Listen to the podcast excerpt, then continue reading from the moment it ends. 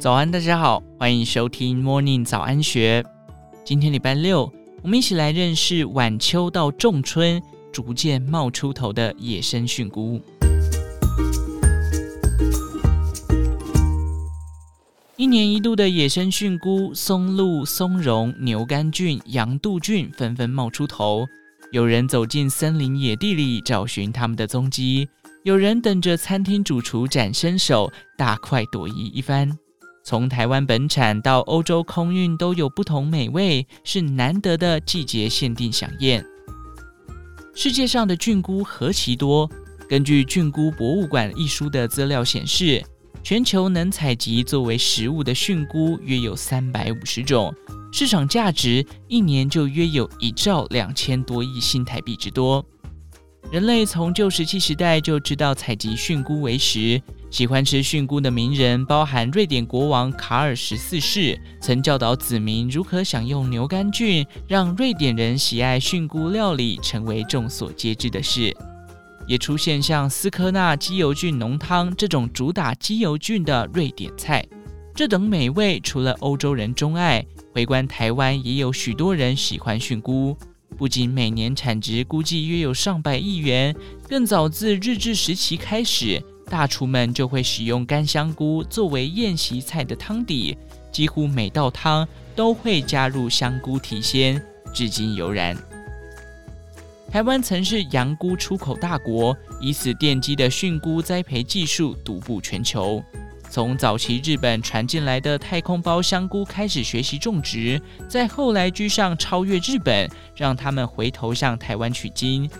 现在台湾已是太空包栽植蕈菇最多的国家，并成功种出姬松茸、松本茸等高档蕈菇。台湾自产的蕈菇大部分为人工栽培，极少数采集也以自用为主。想要尝一尝野生采集的真味，只能空运欧洲的高级蕈菇。虽然有少部分其他地区的野生菇，因为蕈菇容易衰败，进口前大部分都已干燥处理过。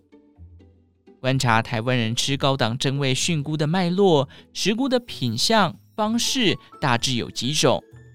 一是季节性的采集蕈菇，这类蕈菇几乎都要从国外进口，像是松露和松茸，通常是高档餐厅才会选用的食材。第二种是在岛屿海拔六七百公尺以上的森林中种植的菇类，其中以椴木种植的香菇、科技培育的姬松茸和松本茸最为珍贵。这些好菇虽然在一般市场上都能找得到，但也因为抢手，所以为数不多，而且容易买到混充品。另外，台湾有举世闻名的火锅店，不少店家推出以只有菇类为食材的菇菇锅，用数十种蕈菇来呈现一整锅的豪华珍味。若再加上有药膳作用的北虫草或茶树菇，就是补身养气的绝佳美味。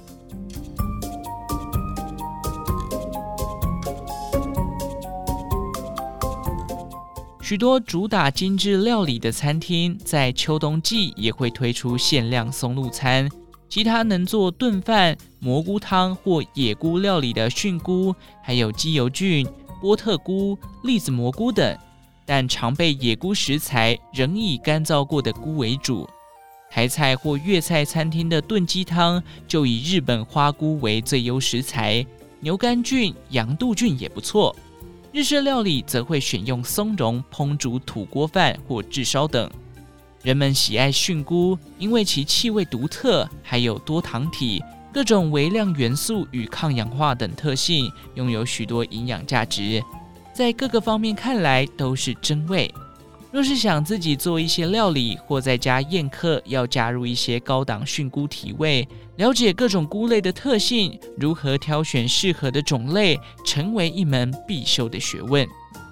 松露因为要价不菲，在餐厅享用居多。牛肝菌、羊肚菌炖汤比较常见，在台湾更有机会买到新鲜空运的德国黑森林牛肝菌。鸡油菌则是能够在冰箱多放几天的菇种，懂得买干燥鸡油菌炼油取其香气者，更是内行的饕客。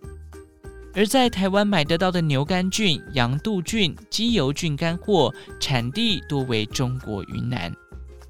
日本有两大菌菇是最高级的送礼食材，松茸是日式会席料理中的寻味，季节限定，需要前一年预约才能订到餐厅位置。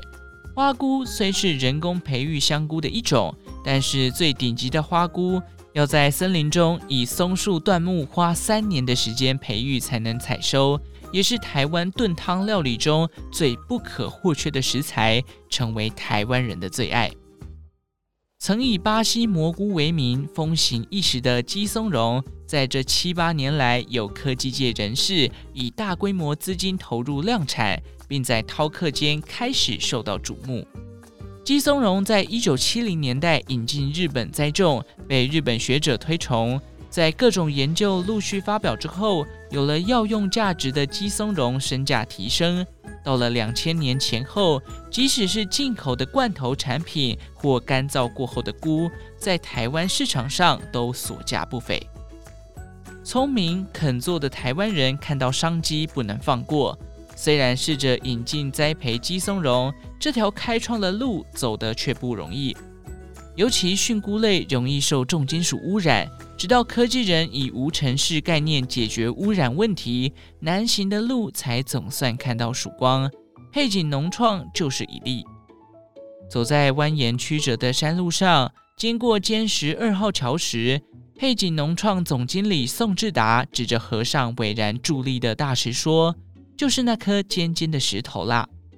一个转弯，车子直上梅花部落。他对途经的每个地点细细导览，除了沿路解说河川、石头、树木，还能边开车边来一段口琴吹奏。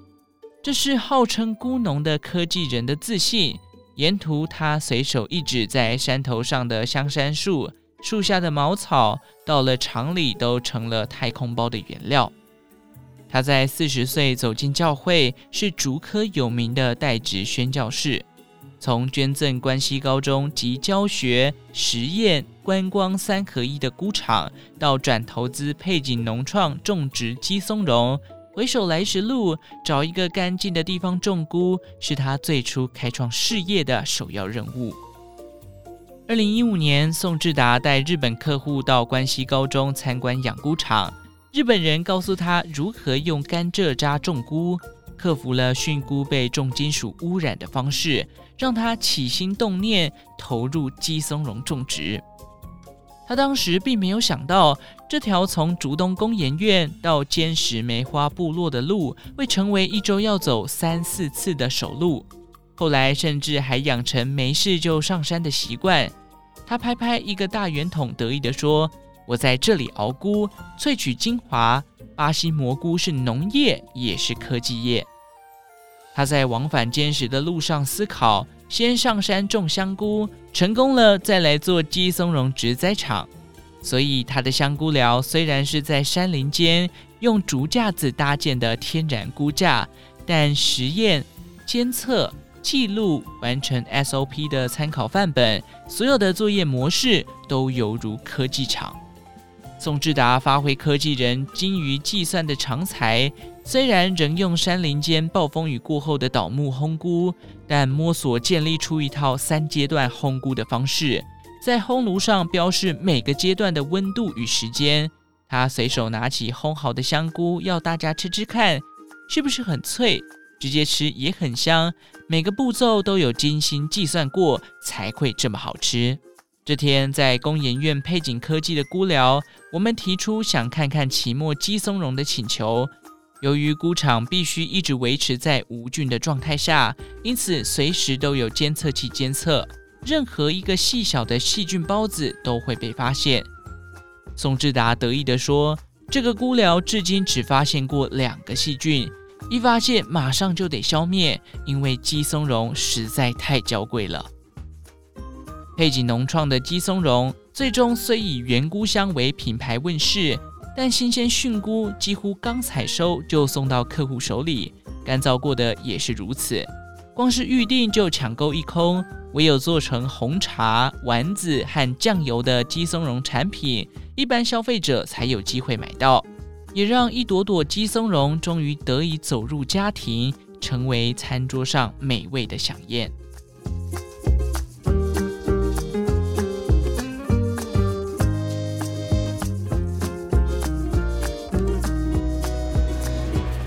这两三年来，许多餐厅也喜欢用鸡松茸入菜。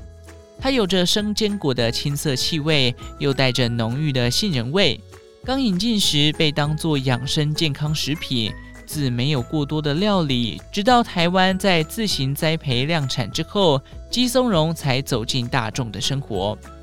菌菇甜点在欧洲的餐厅中偶尔可以看到。从法国学艺归来的甜点师施洁仪是土城青青餐厅第三代台菜主厨阿发师的女儿。回到自家的台菜餐厅协理家业之后，除了研究台菜，也将法式甜点的概念带进餐厅里。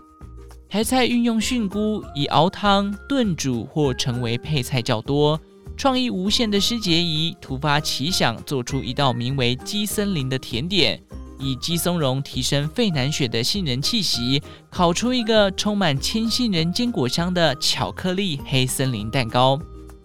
他也端出佐以鸡松茸的奶油浓汤，以马告巧克力散布盘中，用台湾林下植物芳香万寿菊叶带来青草味，再来一颗酸酸甜甜的甜字洛神花提味，入口让人好像走进有鸡松茸的台湾森林里。